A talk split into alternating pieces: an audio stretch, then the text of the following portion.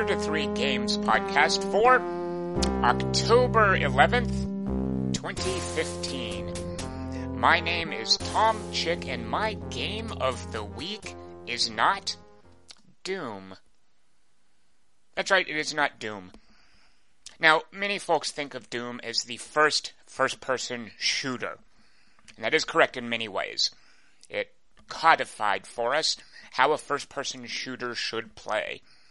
The sense of speed, of motion, the power of the guns, the the way the monsters would rush at you, the the eerie look of the dungeon. Uh, all of those things informed first person shooters for a very long time, uh, and they began with Doom. But Doom was not the first first person game. Before Doom, by a full year, Doom came out in 93. In 1992, Ultima Underworld came out. And what many folks may not remember or realize is that Ultima Underworld, from a technical standpoint, did everything Doom could do. And more, I believe. Now, uh, if you're a real game engine geek, you might know a few things that Doom could do that Ultima Underworld couldn't. Fair enough. But as far as this idea of presenting a 3D world that looks like we expect them to look, that has the verisimilitude to, to be really immersive and, and to really hook you as a gamer and bring you into a virtual world, Ultima Underworld beat Doom to that by a year. Now, to be fair, we had 3D graphics well before Ultima Underworld. I remember 10 years before Ultima Underworld, uh, as a kid, playing a game called Battlezone, where you were in a tank in a 3D world. However, that world was wire graphics. Uh, also, well before Underworld, uh, we had flight sims, for instance, which would have flat shaded graphics. I believe that's what it's called. Uh, and those were just uniformly colored blocks. Uh, basically, the world would just look like you know, buildings would just be pieces of geography. Uh, you know, they might as well be, be rectangles. But it was still very 3D in a way that wireframe graphics weren't. And it looked awesome at the time.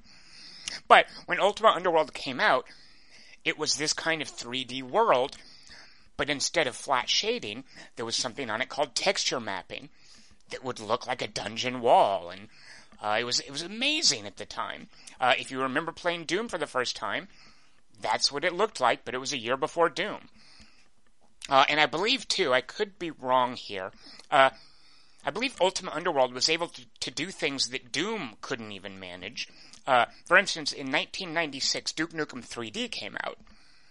And for technical game engine professionals and, and people who really liked uh, fiddling with 3D worlds, I think Duke Nukem 3D did something with multiple levels that previously wasn't possible, where you could have one room on top of another room, where you could look down in the previous room. Uh, I believe, I could be wrong, but that's something that, that Duke Nukem 3D w- was able to manage three years after Doom, that Doom couldn't do. But a year before Doom, I'm pretty sure Ultima Underworld was doing that. So, uh, what what's more important to me, however, the, these ideas of 3D engines and who did what first before whom, those are interesting historical footnotes. But for me, as a gamer, the more relevant point, the more relevant contribution of Ultima Underworld is the company that made it. Ultima Underworld was the first game from Looking Glass. Uh, and Looking Glass was a, a, company that gave us some of the greatest milestones of video gaming.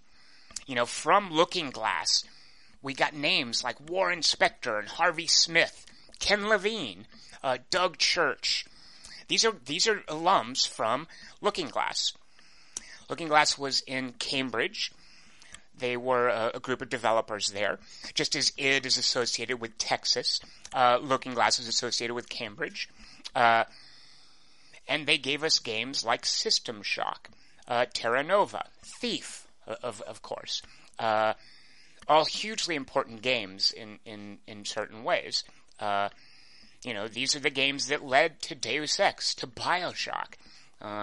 And you could make the argument without Ultima Underworld, we wouldn't have Looking Glass. Without Looking Glass, we wouldn't have these these games. So that to me is a, is a greater point about the contribution that Ultima Underworld makes to, to video gaming. So we fast forward now to 2015.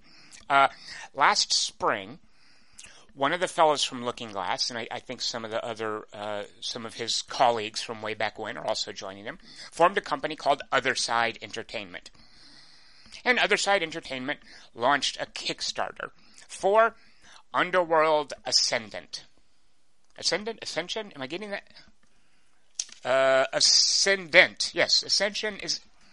Is there another game called Ascension? Uh, at any rate, Underworld Ascendant uh, was was uh, was kickstarted last spring.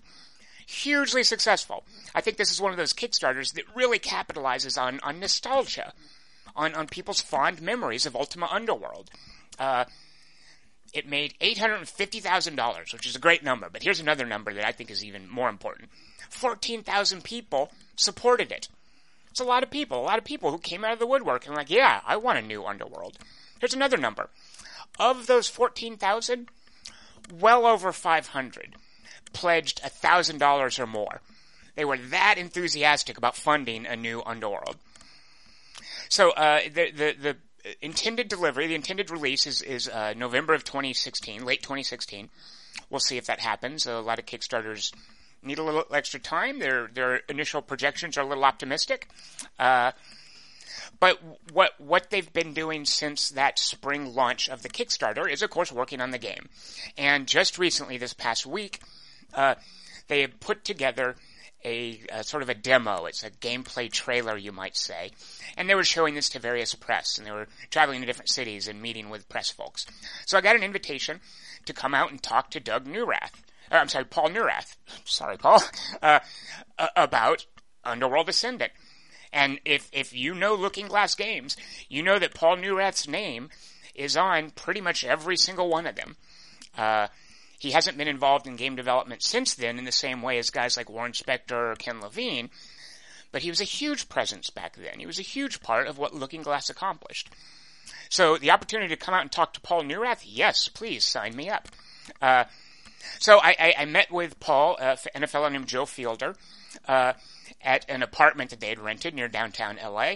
And uh, when I first came in, they were like, "Hey, let us show you this this demo." Uh, at which point I said, "Well, you know, I've seen it online uh, I would kind of just rather sit down and talk with you guys for an hour, uh, which we did. So what I'm bringing you today, and this might be ill-advised, is a raw feed of my conversation with Paul Neurath and Joe Fielder. Uh, and the reason this might be ill-advised, I'm, I'm, afraid the sound quality is not great.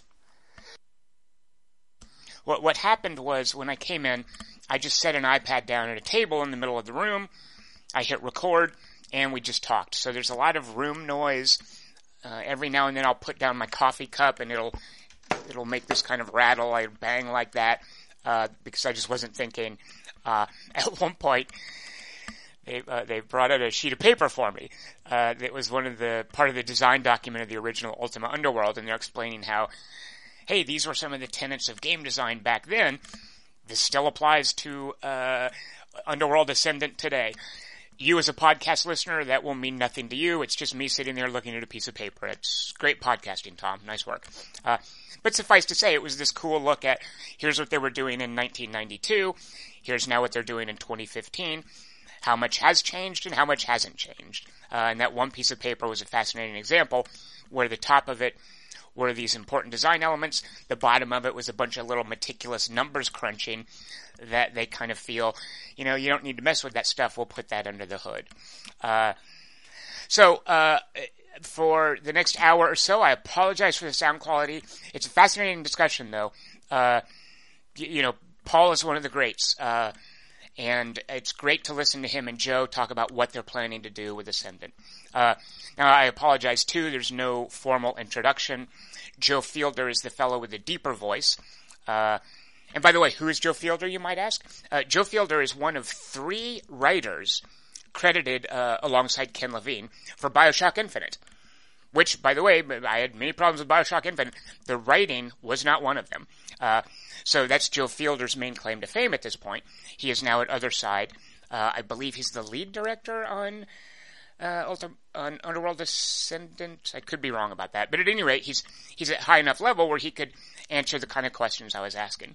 And of course, Paul, he's the not so deep voice that you'll hear. Uh, he needs no introduction. So uh, I hope that the sound quality isn't too insufferable, but uh, here's my conversation with Paul Neurath and Joe Fielder.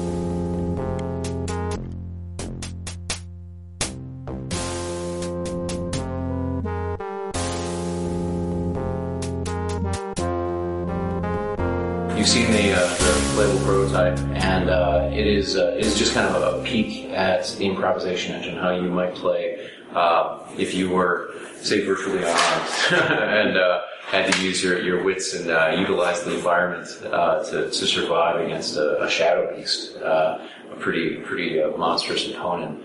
and you know, in, in, this, in the case of the video, it's like Paul said, a rogue who has a few spells. Uh, but and we don't necessarily have hardcore character classes per se. Mm-hmm. We've got skills that fall into combat and stealth and magic. And if you chose to focus, you know, bear down on those uh, those play play styles specifically, you would have a very different experience. Uh, uh, you know, Tim Tim Stellmach, our lead designer, was the lead designer on Thief, so he's uh, uh, and on Ultima Underworld too. Uh, so he's really got a lot of experience in making games with distinct play styles and so if you if you played as you know focusing on combat, you would end up with a character that could be very adaptive in waiting in a battle and adapting in a physical sense. And, you know, uh, focusing on stealth would let you sneak around, get the lay of the land, and uh, uh, maybe sneak past some you know bigger, bigger, more challenging opponents. Um, and focusing on magic, it's uh, uh I've been uh, referring to it as you're, you're kind of unlocking the, the source code of reality. it opens up a uh, a wide variety of uh, uh, new new abilities for you. Our, spells are not necessarily the, the, the, main offensive skills. They're very much uh, tools, and you can alter your environment and, and help yourself and enhance and whatnot. Uh, and it's a procedural uh, magic system that's rune based, like the original Ultima Underworld one and two, but it's it really gives you the opportunity to create your own favorite spells. It's uh, something that uh, Tim Stellmach had uh, uh, come up with, and I think it's pretty pretty uh, neat and allows for a lot of player choice. And so, you know, even within those the, the variety within the within those skills, implicit in just focusing and bearing down, you can also mix and match. So in the case of the video, uh, you're a rogue who has a, a, few spells. In the case of, say, if you were focusing on, uh, very much on magic, but you grabbed a few stealth spells, uh, skills, you could sneak into um, uh, an area, see what challenges awaited you, and prepare just the right spell for it. So you can really uh, just mix and match and, and create the, the, character you want to create. One of the things that the video is uh, doing artificially is that you can hear the voiceover of the character talking to himself. We won't do that in the actual game. We don't want to voice you because we want you to role play. Yeah. We just did that so that people watching the video could get a sense of what the player is thinking. Sure. Okay. Show, show, show, don't tell, sort of. Yeah, she'll be an NPC you'll encounter. She's got a cool character. It's chaotic. Agent of Chaos. Yeah, she's definitely, she's definitely. She reminds me how yeah. Great Dwarven was. It's like, oh well. no, no, I got that, huh? No, um, and uh, mean, there's two things that, that are, uh, I think, interesting there. You know, Paul had mentioned before uh, that you're playing the game as yourself, and I think that actually doing that uh, makes makes the game uh, more interesting because there are a number of, I wouldn't say moral choices. There's not the sort of like I'm going to play as good or bad, mm-hmm. but uh, we have a faction system where we have these three rival factions who all have pretty reasonable claims to running the underworld. They're all butting heads. They're not quite warring yet. Um, but, you know, choosing who you want to ally yourself with is, is going to be a, a, major decision with a lot of uh, implications around it. We've got um, our, our, dwarves, uh, are they're, they're very shrewd and canny. I, I refer to them uh, as a deadwood, deadwood meets Mensa. So, um, you know, they're they're responsible for the great work in the um, in, on the Stygian Abyss, which is re- stopping the volcano from erupting, which is something we haven't really done in real life. Um, and uh, they're they're very very dedicated. They're the only uh, I think the only beings in the, the Stygian abyss who want to be there. they're there by choice. Uh, we also have uh, the Dark Elves, uh, who are the sort of uh, intellectual Spartans. They're very I think they're they're similar and very just they're opposite sides of the coin from the, the dwarves. they they uh, in a lot of ways they could be friends, but they, they have different wants and desires, and they, they definitely butt heads. Uh, and we have a third faction that's that's a little more bizarre and alien. They're uh, the Shamblers. They're they're a fungal hive mind, so they have a a very like long and wide view of the, the Stygian abyss and how things should be run. So, and based on who you choose to ally with, uh, it will unlock different narrative, uh, different quests, different endings, potentially, uh, and also uh, access, exclusive access to different weapons uh, and uh, runes. So you'll have the ability to create different spells based off of that. So I mean that that faction system, that those those choices you make, tied in with how you grow your character, and then also just the moment-to-moment gameplay of choices for the improvisation engine um, you could just have a very, very different experience every time you play through. And then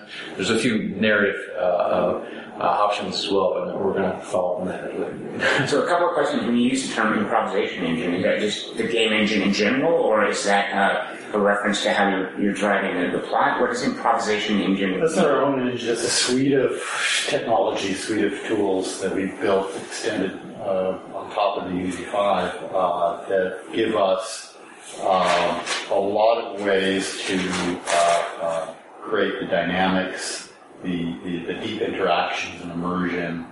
Uh, they really enable the player choice. And some of the, they, they are what our goal is to allow the players to feel very clever and to come up with solutions. Our, our uh, the way we know the litmus test for this is a player comes up with a solution that none of us ever anticipated. Like, wow, they solved it that way. We Never thought that. Um, and uh, it, it's really taking a lot of learnings we've done in these you know other games and how do you extend that.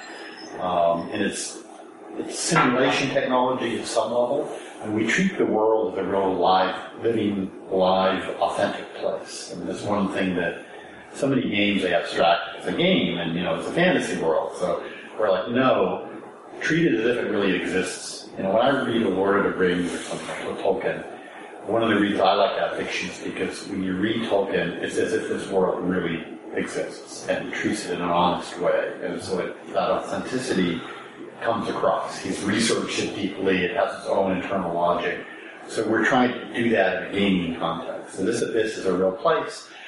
If the player wasn't there, we'd be doing his own stuff anyway. Now the player's tossed in as sort of its own chaos agent into the mix. But then the player has the agency to do all kinds of different things, and the world can spin in all kinds of interesting ways.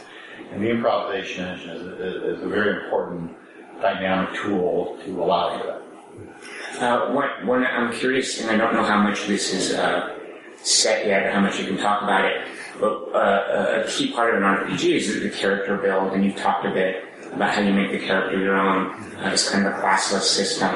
Um, can you tell me yet uh, do you know how a character will advance? Is the idea that with kills you get experience points, you go up levels, you get points to spend?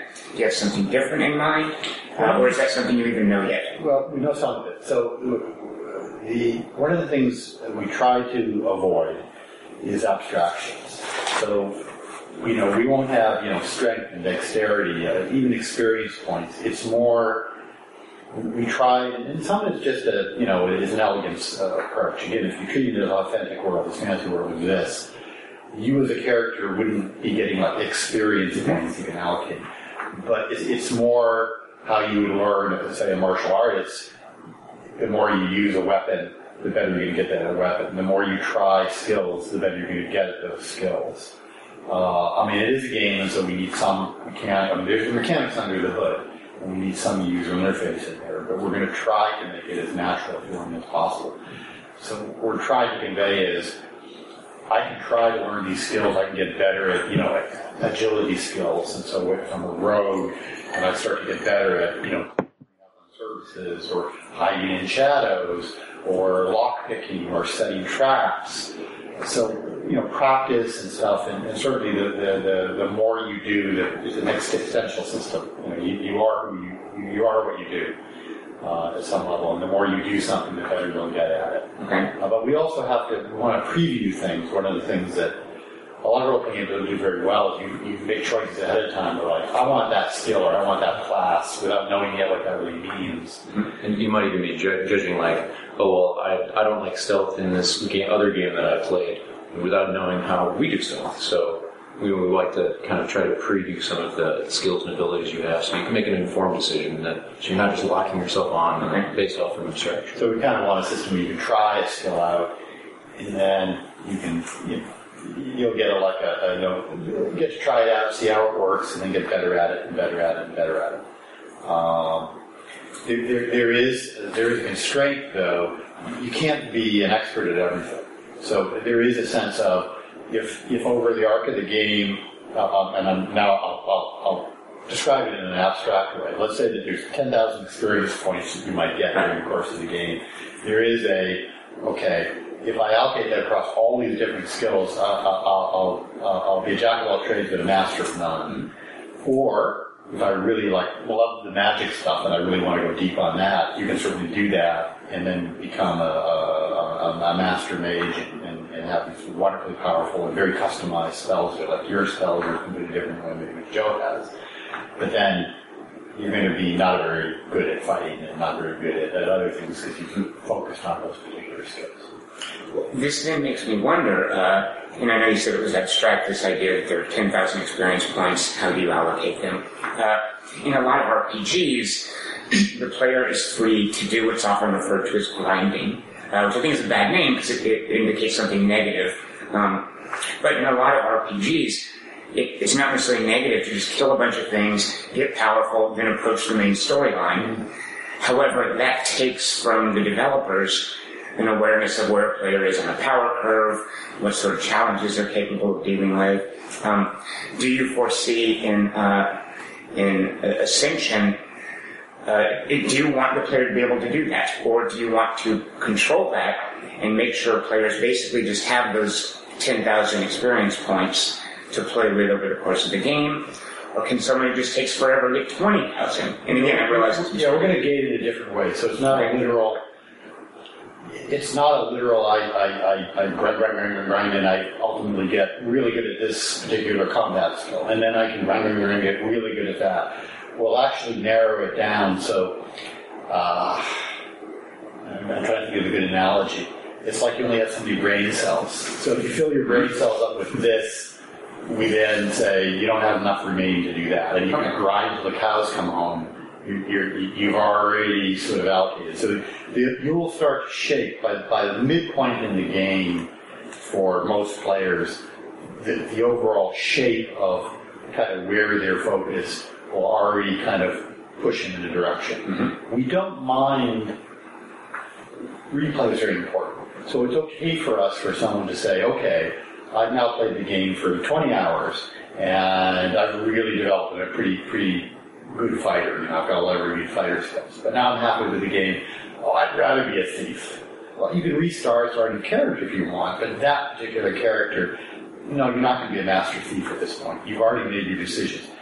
Decisions are only interesting if they matter, if they have consequence, right? I, I don't like games where it doesn't really matter, and I think I'm making decisions, but I can just always reverse them.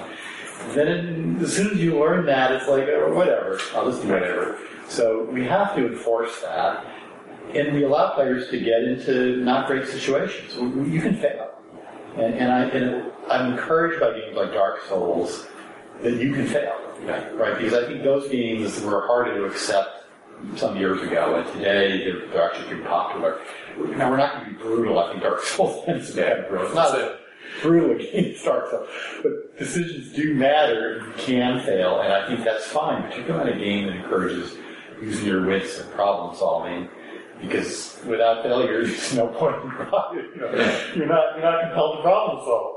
Can you paint for me a picture of what it would be like to fail, and, and how does the player respond to Well, failing? well, you certainly die. Right. Uh, you could certainly get in a situation where you're at a disadvantage.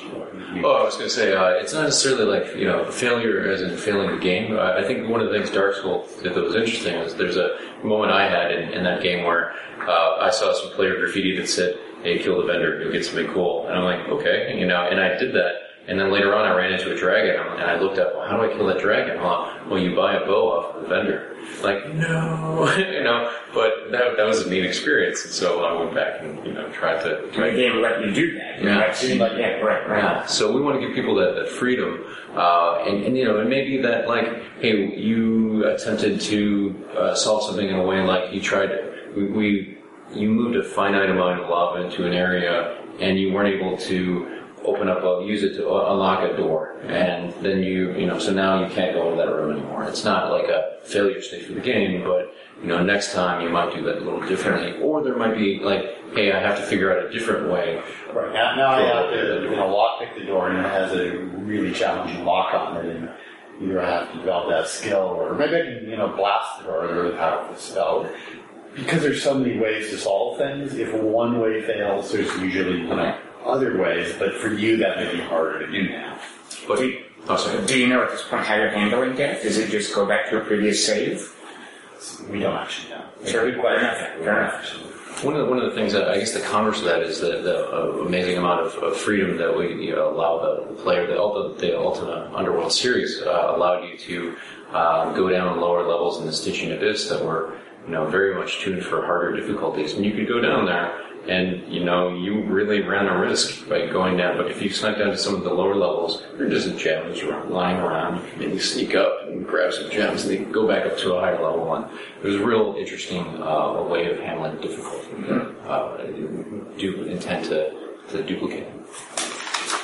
Um, it sounds like uh, with the factions, uh, you, you want the choices to be mutually exclusive. Is that correct? Is it uh, you, you have no problem with mutually exclusive Yeah, choices? I, with the I player? think so because again, it's choice and, and replayability. If, if you if the first time through you align with the dwarves and you say, I wonder what it'd be like to align with the dark elves, try again with a new character. Um, so that's why we've, we've debated that.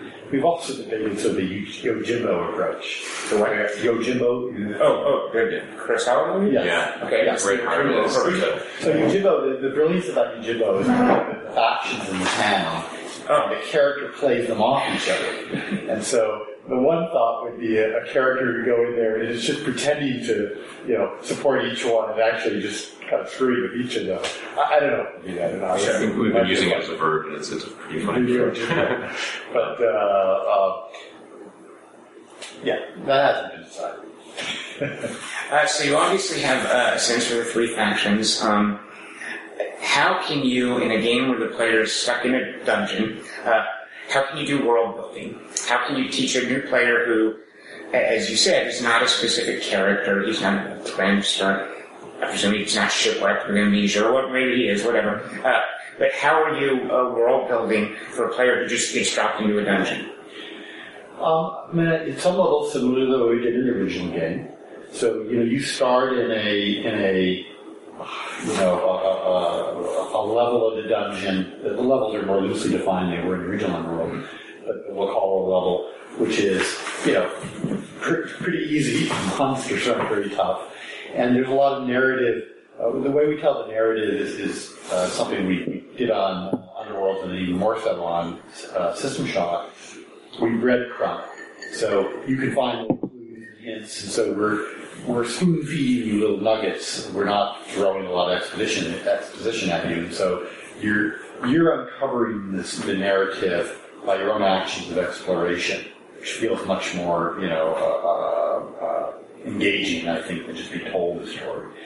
And so we want the players to uncover and incrementally, and, and, and, and so you'll early on, the challenges are, are not only much lower, but they're much more. Uh, it's not a tutorial, but we're, we'll point you in directions. So we'll say, okay, early on, you learn basics about like you know using a, a weapon and you know what a combat and an encounter would be, and so we set those things up in a way that you know the player can sort of start learning about what does it mean to fight these monsters and be in an engagement and learn these things.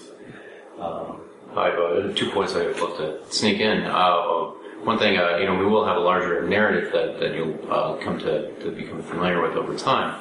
Uh, you know, but even it's something that we will introduce.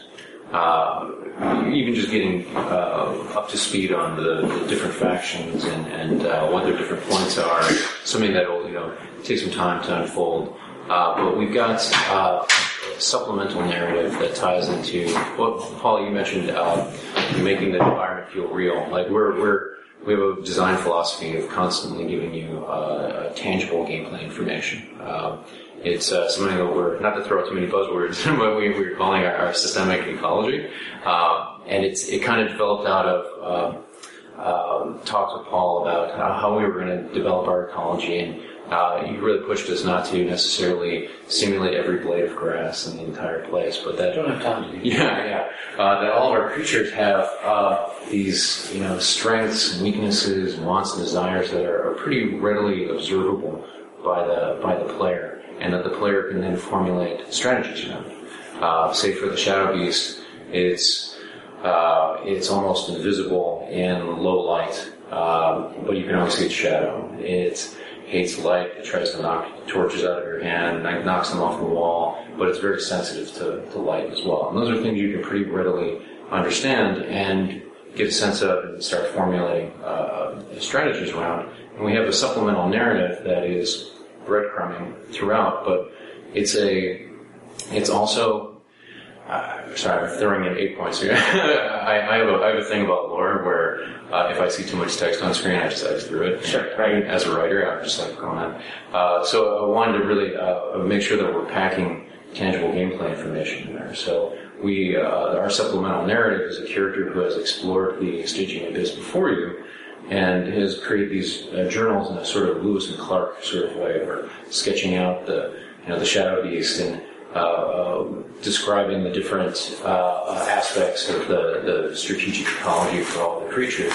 And meanwhile, since this character has a sort of similar uh, path in you, uh, you're getting some hints at the larger narrative. So uh, you're getting, we're keeping it very bite-sized, giving you, you know, tangible information, and also, uh, you know, putting some pretty awesome art in as well. So it's really just one of there's several ways that we're trying to just constantly give you information so you can teach you how to play the game uh, and have fun, but not in a sort of hand-holding sort of way. So, uh, are you guys is what you guys doing at all informed by uh, roguelikes and survival games?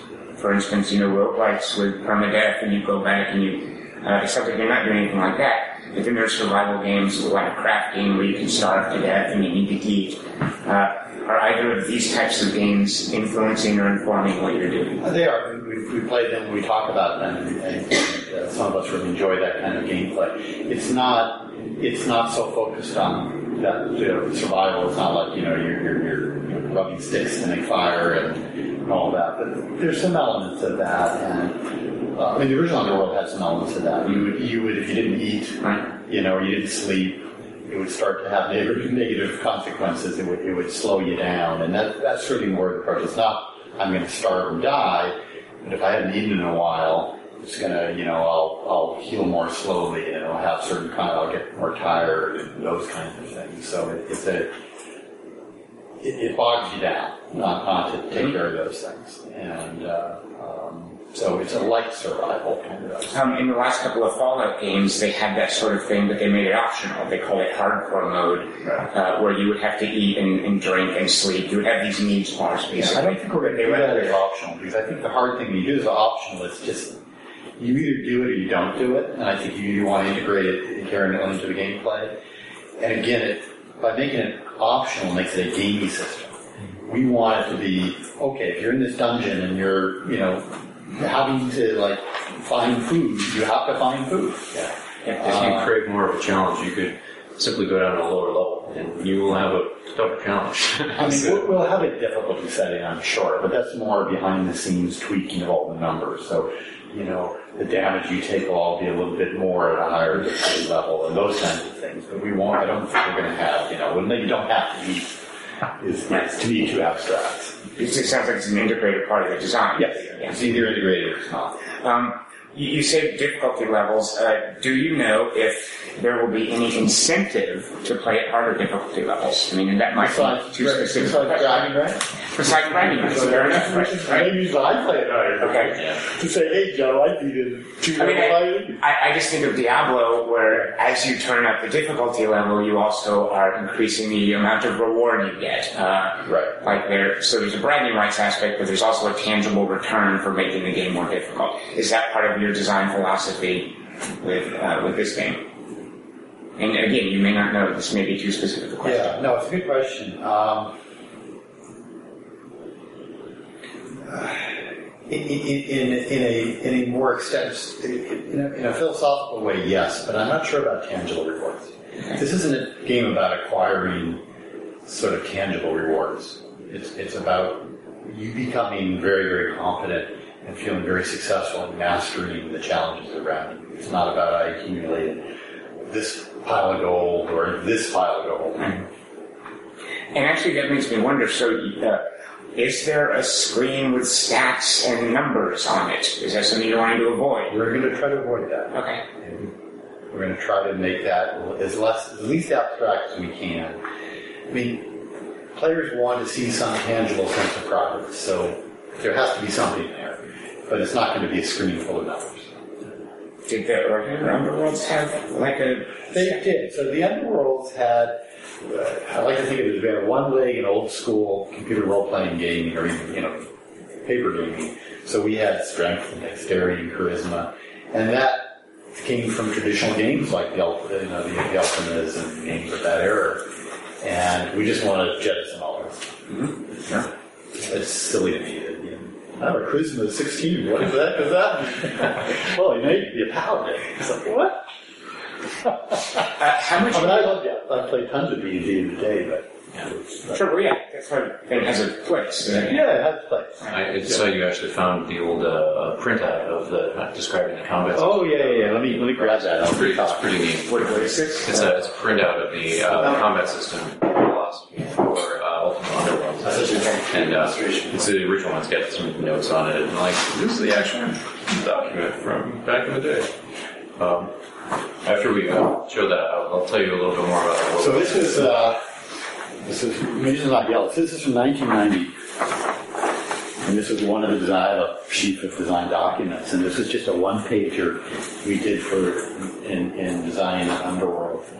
Uh, it was there was one thing that really caught my attention on that. Uh, uh, one thing, so the top half of that strikes me today as still being pretty contemporary. Most of that stuff would apply today. The bottom half is the legacy like in in D and D, right? And, and trying to think through how we need to do that. And that's the stuff we want to get. Sure, sure. No, there's a note in there that really uh, hits on the point that when we were talking about the ecology, you really pushed us to make sure that everything was very observable by the player. And you know, that's that was true then. It's true true now. I noticed down here a figure for encumbrance. Uh, can I carry everything I find in this game? Okay. Numbers will matter. Okay. Uh, and, you know, and if your characters develop you know, very physical skills, you, you need to carry more. So we'll have that element. Uh, how much are you guys competing with open world games like like GTA, um, Just Cause, the, the, the new Arkham, the Batman games? Like, how much is that something that you have to take into account when you're making this? Is that your competition? Well, we, we do. So, you know, when, when, when the original Underworld came out, there was really nothing like it, except a different environment. I think the two big differences, well, three big differences. One, we're a true role-playing game, and those games are. Um, and I think that's really very different um, if, you, if, if you enjoy role-playing games. The, the other factor is that while we are open world in the sense of a sandbox world, and that there's a lot of options for you to do. It's still, the Stygian Abyss is still a, a, a tiny compared to, say, Skyrim, which you just run for miles and miles and miles. And the important difference there is that we're a much more intimate experience, and the detail level is far, far higher. The density of interactions is, is tenfold higher than a Skyrim or whatever. It's much higher. the, the thing about Skyrim, great game in a lot of ways, I just find that after I've gone over the 100 hillside and 100 view or 100 village or 100 dungeon, that it all kind of feels the same. Um, and the scale is cool, the compromise in supporting that level of scale is sort of a sameness. And it, it, we, this is a much more crafted experience. This is, this is a living, breathing world, and it's a place where every room matters. Um, and it's a cool, like, I come into a new room and it feels different, it looks different, I learned something new. Um, so it, it's, that's a, that scale and that intimacy is very different. I think that ties into what you asked before about the world building and how do you how do you uh, really instill the, the, the, feel of the place and, and uh, the sort of subterranean world. And you know, we have uh, we, we're really looking at the, the Stygian Abyss as a, as a character. Uh, you know, that's something that it, it's a pretty unique environment, and discovering it should be kind of a fascinating experience. It should be full of uh, awe and wonder. Uh, it's this it's sort of an accidental ecology that's evolved with you know just uh, life isn't really supposed to exist in this place. It's a very harsh environment, and these uh, dimensional gates are introducing elements from all these different places and becoming this, this very strange melange. We might have uh, snow coming in from an uh, ice dimension, creatures coming in from different uh, dimensions that would never normally meet, and they're all mixing, commingling, and, and evolving together. We're, we're calling it uh, Fantasy Evolved, where uh, you know, it's really a, we're taking a lot of the tropes and we're trying to uh, mix them together in interesting ways and uh, progress them in, in, new and different ones, and so that it feels like a really fresh, interesting experience.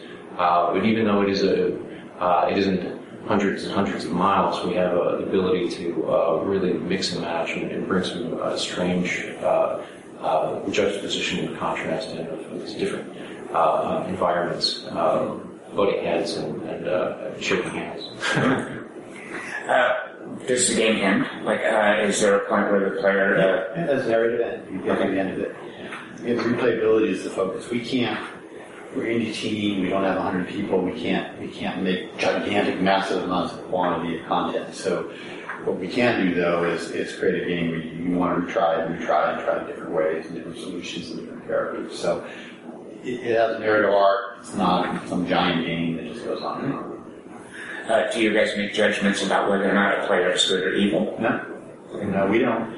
We stand back from that. It's not your choice, right? There's not, as we joked earlier, it's not the traditional, I make, you know, moral choice about good or bad. We, we stay impartial on that. Mm-hmm. Right? If, if you're jazzed because of the choice you made, great for you.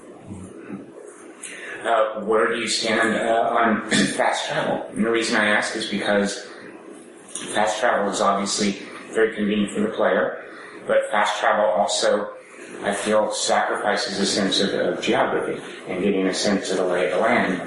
Uh, what are your feelings on that? So, um, and, and, we did this in the, the Underworld, we did this in System Shock. So we're not going to offer any mechanic, uh, like a game mechanic allow you to fast travel the world is relatively compact compared to Skyrim or anything like that. So it's not like you're you're not going long distances ever. Um, and yes, it breaks the gameplay. As soon, it, as soon as the physicality of the, the world kind of like, well, I can just teleport around. Um, one of the things we talked about early on was, should we, you know, what about destructible terrain? We're going to have some destructible terrain, but we're not going to allow you to say, just tunnel through walls because if we're constructing some space that has a, a neat dynamic and then you just plow through a wall, it's meaningless then, right? I mean, you just bypass all those monsters and traps and everything because I can just go wherever I want. So um, we will have magic though, and so magic allows you within kind of very limited ability to move around. But we're going to really limit that. It's not just like teleporting where I want. Um, so there is some ability to move around. It's more like a blinky kind of thing. I can go, you know, I can see over there. I can make like it's a very powerful spell too. It's, it's like a magic leap, as it were. Um, but that's that's different than just teleporting around fast traveling.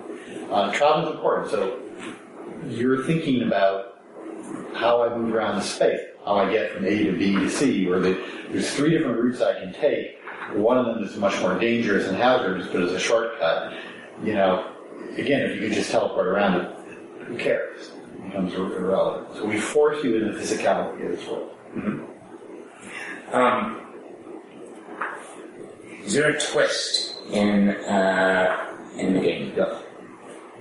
Of course. It would be a narrative, a narrative, wasn't Uh, and when you say, yeah, well, go ahead. Many. No, No. There's, there's, Well, that's what I wanted to ask. Like, is there there- one? There's going to be a big twist. Hey, basically, you have in mind a big twist. Yeah. Okay. We're not ready to talk about it. No, of course. I think you never should. But Well, the twist is. We'll tell you everything right now. No, well, well I, I just kind of asked because um, I, like, I wonder if that's expected. Like, Yeah. if, if I mean, that's something that It's players. hard, well, uh, the way, and I'm not a story writer, but when I see a good film or whatever, lots of films have twists and surprises, you know, the, the, the Sixth Sense or whatever, you know, that. But it's always how you tell the story, right? The twist itself can be very, you know, whatever, but it's how you tell it. It's the craft of the telling that, that makes the twist interesting. Yeah, well, we want twists and turns. So we're not necessarily like a gotcha, you know, per se. Uh, there's also, uh, you know, based on uh, aligning with uh, the different factions, they have different different views on the underworld. It's not like uh, you may you may have to play through multiple times to get a, a kind of a full knowledge of, of uh, the events and the history. Uh, uh, so what's the, uh, the uh, blind man describing an elephant? You know, like uh, the, the Shamblers definitely have their own perspective, on, and uh, they've been around for a, a very very long time. Uh, the the Dark Elves are relatively recent, a few generations, uh, and uh, the dwarves uh, well, longer. Uh, but they all have their their own unique view of the, the events and uh, what are the, the main forces at work. And uh, I, I feel like we're like I said, we're holding off on some of our main narrative until later because uh, you know there's a there's some fun things to to. We are getting, uh, Tracy Hickman is writing an underworld Oh, novel. wow, I remember that name. Yeah. Um, yeah, Dragonlance books. Uh, he, he's also, he wrote the, the novel for Shroud. Uh, what he's doing with us is he's writing a prequel to the game events. So he's actually taking the events from a couple generations before the player will enter uh, Underworld Center. And so, in the book book's going to come out uh, next before the, the, the game does. So, for anyone who's interested in reading the book, they'll get sort of a backstory and a context. So, it's a fun way to extend the narrative in the book. And we'll also draw some of those elements and create our own uh, fiction. Does Tracy have a title for it yet? Or do He does not have to. Okay. Working on that. And we're going to release that as a, a serial. Yeah, yeah, we've been working together. It's been pretty neat. I read a, a lot of the Dragonlance uh, novels in, in, in college, and so it's a, it's a real treat to work with him. And he definitely has, a, has a, a, a lot of skills in world building. Uh, it's been a, a lot of uh, fun, fun conversations. So. Now, just, just for clarification on the book, is it going to be digital and, and Digital form? and, and uh, hard, you know, hard, So it'll come out sort of s- serially after. So we actually haven't talked about that with the fans, so I should just post. Okay. We'll, we'll, we talk about that more. That's okay. So Tracy's doing a prequel. Yeah, yeah, we, we've already announced it. The Kickstarter, uh, we, we interviewed Tracy and talked about the book, right? So the fans know that he's writing this novel. Right. We haven't gotten into the details. Uh, this being uh, y'all's first time, I think all y'all's first time to, to work with a Kickstarter. Uh, My very first experience. have there been, uh, so obviously it was very successful for you. Uh, now that uh, the campaign is over and you're down to, to working on the game, have there been any surprises, either pleasant or unpleasant, for what it's like to do a game for out of a Kickstarter campaign? Um, It's been a learning experience. I, mean, I'd never done a Kickstarter or anything like that. And I think can be great.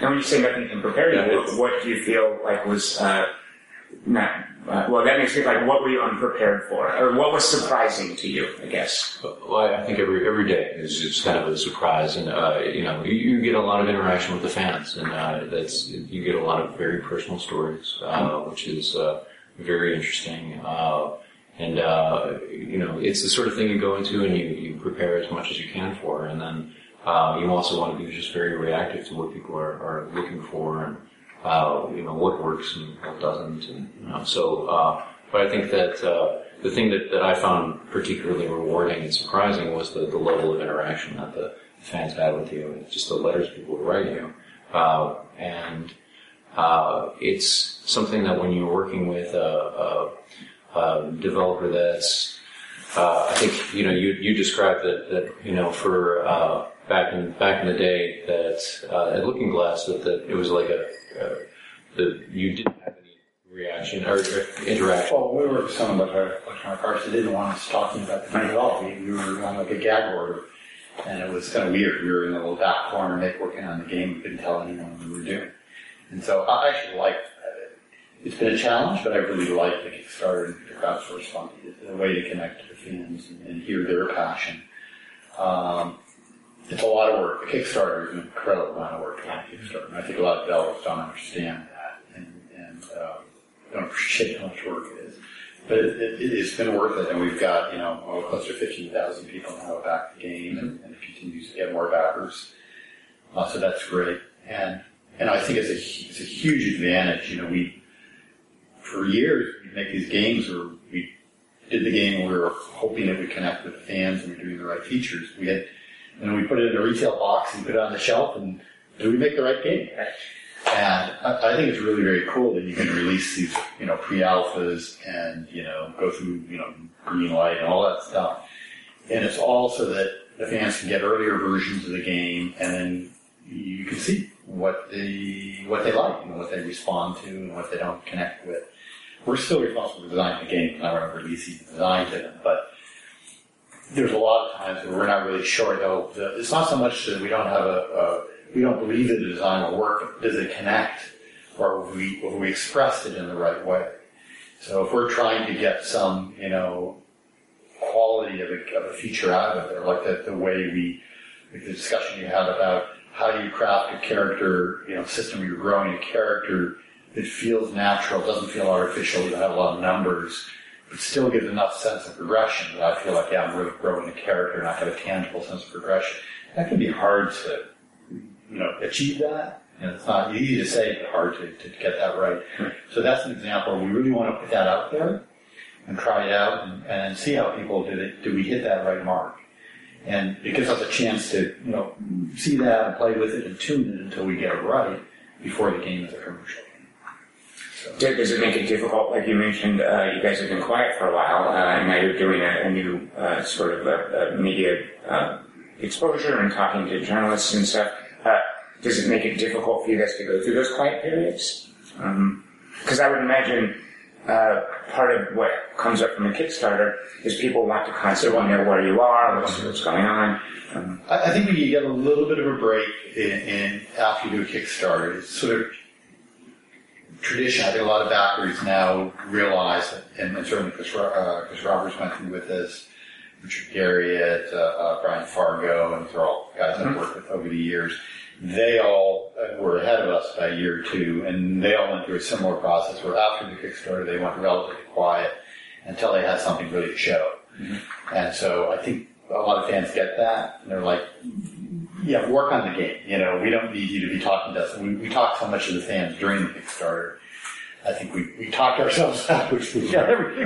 There, there, were, there were a few things that, you know, like, well, as we were, were focusing on this, that, you know, hey, we didn't want to necessarily show or talk about the Shadow Beast because we want to kind of save that until you can see it. Uh, we gave a few little, you know, peeks of concept art or things like that, but you know, there were other aspects about the game that we could talk about. Some of the world building, some of the dwarves, uh, just uh, how we approach the, you know, uh, you know, solving some of the questions. Yeah. Uh, so, you know, we, we've got a regular uh, um, conversation, a regular newsletter with the fans that will. We put out a regular newsletter, but we'll we'll up the bandwidth of dialogue back and forth from this point forward. And this September snapshot, we're going to be doing regular updates. I don't know if it'll be every month, but every month, month and a half, we're going to be showing more. Uh, in the not too distant future, future, we're going to put out our first playable prototype to, to the fans. There's a, a, a one tier above of 75, I can't remember, $75 and above, I can't remember. Got access to uh, the first playable prototype. So we'll give them that, and that, that's you know, before the end of the year. Um, and, and so we're re-engaging. It's a process of re-engaging. But I think people will want to see more regular to us and, and showing progress. And we want to show. And progress is a wonderful thing. And so from this snapshot, it's not so much what September is. It, that's not an end all, right? That's just a, here's a snapshot. We're going to be showing more regularly. Here's, because this, uh, said earlier, this snapshot is a little artificial because we're showing an encounter with one shadow beast, you know, the player versus one creature, and that's not ever really going to happen in the game. You, you wouldn't be in a space of these five or six rooms with one creature. There's typically be there might be dwarves there, and if you ally with the dwarves, they might say, "Hey, you know, they have some ability to harness in the shadow beasts or help you out." If you're allied with, say, the dark elves, they're like, "Go get them, shadow." Yeah. you know, so the whole thing would be much more dynamic. There'd be a lot more agents and elements going on in the actual game. Uh, so we need to, that's something we need to show. We also really want to show, you know, well, here you could play, you know, a rogue or a fighter style character or, you know, mage character and see how this sort of encounter came out very differently. So in the real playable prototype, those are the kinds of things we want to show. So we need to show that kind of pro- progress and those additional elements. Uh, a lot, a lot of work ahead of us. Yeah. Uh, you just made me think of uh, a lot of people, or some people will take a game like like a Deus Ex or Dishonored or something, and they'll try to go through and play without killing someone. Uh, is that something that you want to be possible in uh, in this game? Yes. Um, in, not necessarily in such a literal sense. You know, De- Deus Ex has very much ABC, right? The three styles, and it's almost codified, and it's very cool in a way. But it, it's a, I wouldn't call it artificial, but it's that's the sensibility of the game it that way. Here, as a role-playing game, it's not so sort of black and white. It's not A, B, or C. So you might go through and do a lot of stealthy kind of gameplay, but then also use some magic uh, or use a little bit of fighting. But if you wanted to, so, so I don't know whether we're literally. I mean, I guess literally it's an open question. Whether you literally could play without ever killing a monster, hey, uh, I think it'd be kind of cool. But it's not. It's not like Thief where we reward you and say, "Can you stealth this game the entire way through without ever killing an opponent?" It's not that literal kind of game because you're. You're, you're this character, and it's not you're trying to play a stealth mode. It that would be an abstraction. Uh, but if players want to try to do that, let them do it. Sure. Yeah, I'm, I'm reminded of the, the television show Naked and Afraid, where there, there's Yeah. the, the vegetarians show up and they're like, "Yeah, I might have to eat meat. like, I might have to compromise here. pure." Like, uh, like I'd say, like, uh, I just got the um, really small calorie load after eating all of this, these tubers, and you got a, a lizard. Uh, You know, anyway. So, it- And I think that's another It's great place where, with, with the fan feedback, we can get a sense of do people really want that as a sort of a its own goal? And if they really do, I, I don't have a problem with it. It's just that then then we would create that as a meta kind of thing. I, I, I actually Achievements and such. I, I just played an RPG that, uh, by the time I got through, I, I never fought a single battle, which I thought was kind of a, a bold thing for the developer to do because there's a whole game system there that I never experienced, and it was kind of by choice. It let me do that, um, which I did not expect. Which game was that? It's called Age of Decadence. Huh. Um, I've heard of that. it's a little indie uh, thing, comes out on Steam, I think, next week. Uh, it's a more conventional top-down RPG, but it wants, you know, if you want to put all your points in uh, Persuade, for instance, uh, you can get to the end. Yeah, you never fight a single battle. You know, there's no boss at the end. I was expecting, uh, but I thought that was kind of brave for them to do. Um, uh, finally, uh, and this is kind of a higher uh, level sort of theoretical question, but uh, what would you say uh, the game is about? What are the themes of it? I mean, obviously, you know, you have a narrative in mind. There's three factions. You talk about the location being kind of a character as well. Uh, there will be an end. You even reference what you sort of feel is a, twist or a reveal that you have in mind. Uh, what is the point or theme of the game? So there's a couple. I'll, I'll, I'll we'll, we'll both answer that. It would be a slightly different answer, I'm sure. But I think it's not about one pure thing. So part of it is that immersion, that real sense of, again, go back to like a Tolkien or, you know, fantasy world of, I really want to experience, I want to be there and be in that experience and feel like it is to feel as close as I can to that experience that I would have in a novel where I, when I read a really good book, I, I read it through and then the world goes away and, you know, five hours later I'm done with the book and I've just totally been immersed in that. So there is that suspension disbelief and that immersion. So that's, that's one thing we want to achieve. I can actually interrupt real quick. There's this awesome quote uh, from John Ford uh, the, the director, who said something along the lines of, uh, "If I can make you forget who you are for two hours, I've done my job." Right. So I, I think there's a real genuine aspect of that. If a player forgets that they are a real person in this earth, and instead think that this character they're playing is, is more real for them during the course of playing this game, then somehow we succeed.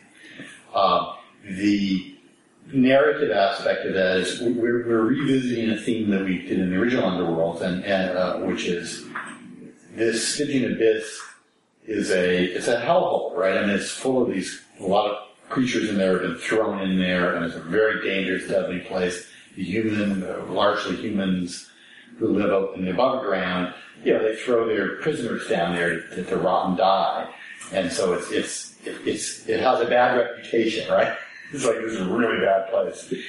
The reality is, is that it's a very diverse, thriving, interesting, dynamic place, and so there is sort of a theme of sort of diversity. And as a stranger in a strange land, you come in a, on a clue. At the end of it, you value this is your home, and you value it, and you value the diversity, and you've made your decisions. And this is a, a an awesome place. Um, and so that sort of arc of appreciating a place that you were just terrified of and then, you know, becomes your home is sort of an arc of it. And, and these communities that are thrown together and, you know, you make sense of that, right? You make choices about.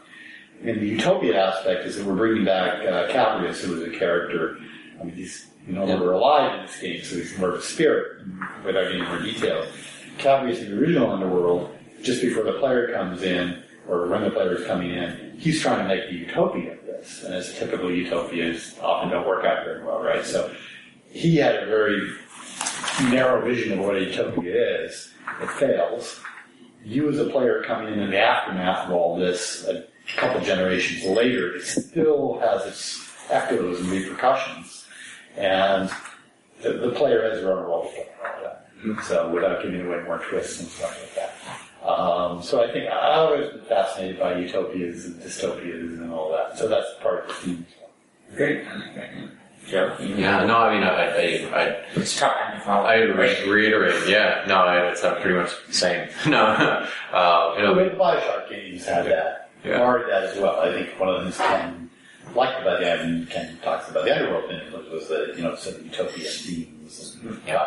Definitely. It's not that it's a original. Yeah, definitely a lot of themes that we want to uh, capitalize on. Uh, but yeah, no, I, I think that the real sense of place. Uh, I mean, games have this opportunity to transport you to a place that you've never never been before, and never can go to, and uh, the, the Stygian abyss is a, fascinating hellhole.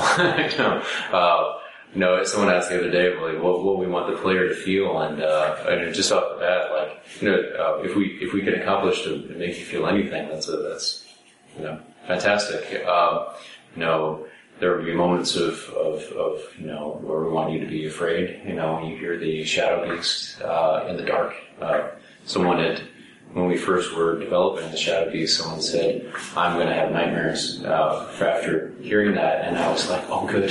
like, uh, made me very happy. That's actually, it sounds a little twisted, uh, and now that I said it. But, uh, you know, like, but, you know, having the, the, the sense of awe and wonder and, and fright, um, but I think ultimately, like Paul uh, have, being able to look back at your your experience in the game and having a feeling of accomplishment, how far you've come. That that is, I think, the goal.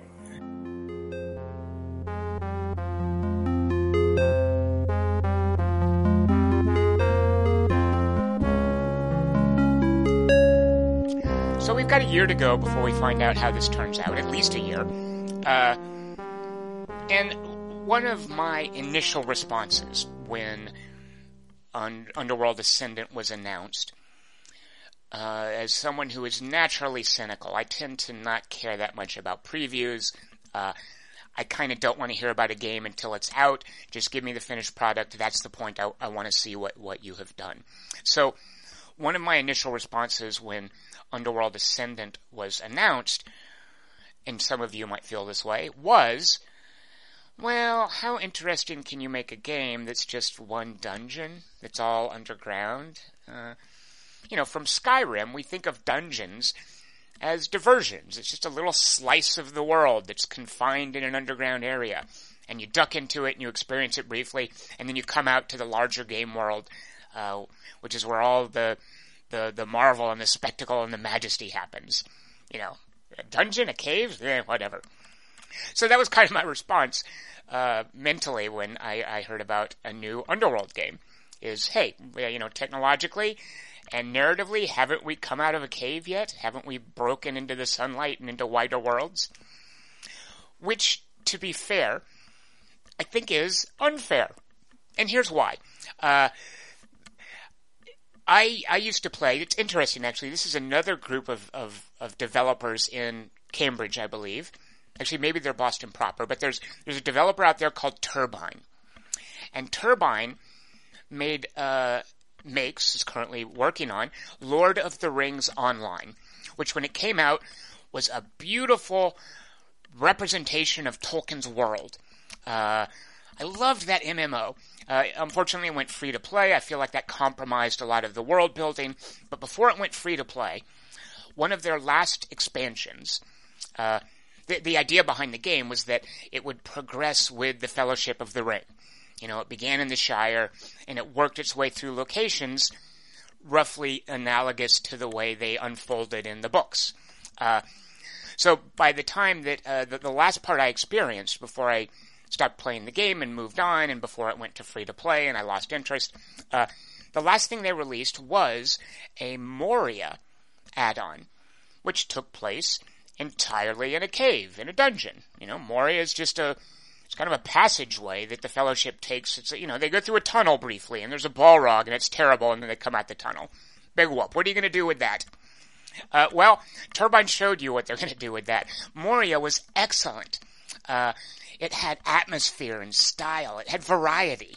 Uh, here was this vast, you know, it used to be this huge, amazing dwarven city, I think. I'm a little shaky on the lore. I'm not enough of a Tolkien geek to really tell you exactly what Moria was, but it was a, it was a majestic, awesome place. It wasn't just a tunnel. It wasn't just a little Skyrim dungeon diversion. Uh, and that came through very clearly in Turbine's Moria expansion for Lord of the Rings Online. Uh, so anytime I think, eh, how interesting can a dungeon be? All I have to do is think of Moria that Turbine created. So uh, I, I kind of, um, I'm, I'm pretty hopeful with, uh, with what Underworld Ascendant can turn into. Uh, just because it's a dungeon doesn't mean it has to be small. Just because the walls are close, close on either side of you doesn't mean it has to be limited. Uh, and just because it's dark doesn't mean it can't be vividly realized. So, uh, stand by in a year. We'll find out.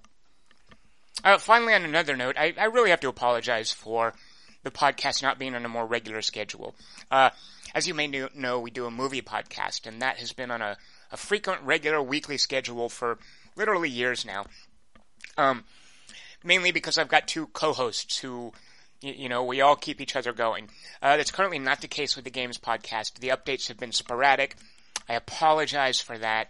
Uh, as I've said before, and as I'll continue to say, you know, send me little needling messages saying, "Hey, Tom, do another games podcast."